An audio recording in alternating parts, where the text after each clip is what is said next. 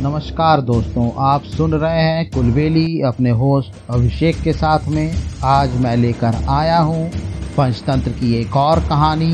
आइए शुरू करते हैं कहानी आपके होस्ट अभिषेक के साथ में। खटमल और मच्छर। एक समय की बात है, एक राज्य का एक राजा था। सब कुछ ठीक चल रहा था। एक रात राजा अपने बिस्तर में सो रहा था। तभी न जाने कहाँ से एक खटमल ने उसके बिस्तर में अपना घर बना लिया।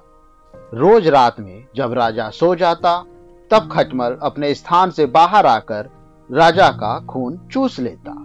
ऐसा करके कुछ ही दिनों में खटमल काफ़ी मोटा और स्वस्थ हो गया।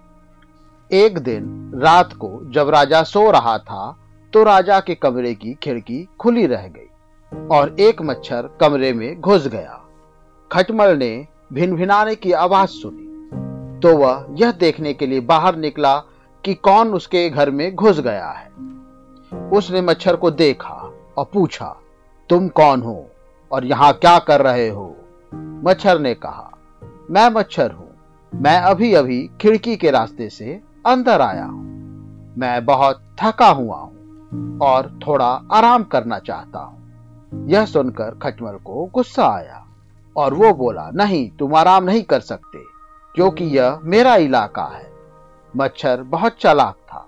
वो बोला, ठीक है, मैं थोड़ी देर में चला जाऊँगा। लेकिन तुम तो मेरे भाई हो। जरा यह तो बताओ कि तुम बहुत स्वस्थ और सुंदर हो। तुम ऐसा क्या खाते हो? यह सुन खटमल को बहुत अच्छा लगा। और वो बोला, मैं एक खटमल हूँ और मैं रोज रात में राजा का स्वादिष्ट खून चूसता हूँ। इसी वजह से मेरा शरीर काफ़ी स्वस्थ है। मेरे भाई, तुम सिर्फ़ स्वस्थ ही नहीं, सुंदर भी हो। मच्छर ने फिर कहा तो खटमल मच्छर की चापलूसी से खुश हो गया। लेकिन फिर भी उसने कहा, मैं सुंदर हूँ, लेकिन तुम यहाँ से जाओ, अभी ये मेरी जगह है।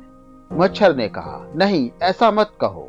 मैं बहुत भूखा हूँ और थका हुआ हुई हूँ। तुम तो मेरे भाई हो। बस एक बार मुझे भी राजा का स्वादिष्ट खून चूस लेने दो, फिर मैं चला जाऊँगा। पहले तो खटमल ने उसकी बात नहीं मानी, लेकिन मच्छर की लगातार चापलूसी भरी बातें सुनकर खटमल आखिरकार नर पड़ गया। लेकिन उसने मच्छर को चेतावनी दी, याद रखो, राजा को सिर्फ़ तभी काटना जब वो गहरी नींद में हो। वरना वो उठ जाएगा और हमारा जीवन खतरे में पड़ जाएगा। मच्छर तैयार हो गया। अब मच्छर राजा के सोने की प्रतीक्षा करने लगा। खटमल उस रात अपने घर में ही था। जब राजा सोने आया तो मच्छर बहुत ही खुश हो गया। जैसे ही राजा अपने बिस्तर पर लेटा, मच्छर ने उसे काट लिया। राजा की नींद खुल गई और वो गुस्से से उठा।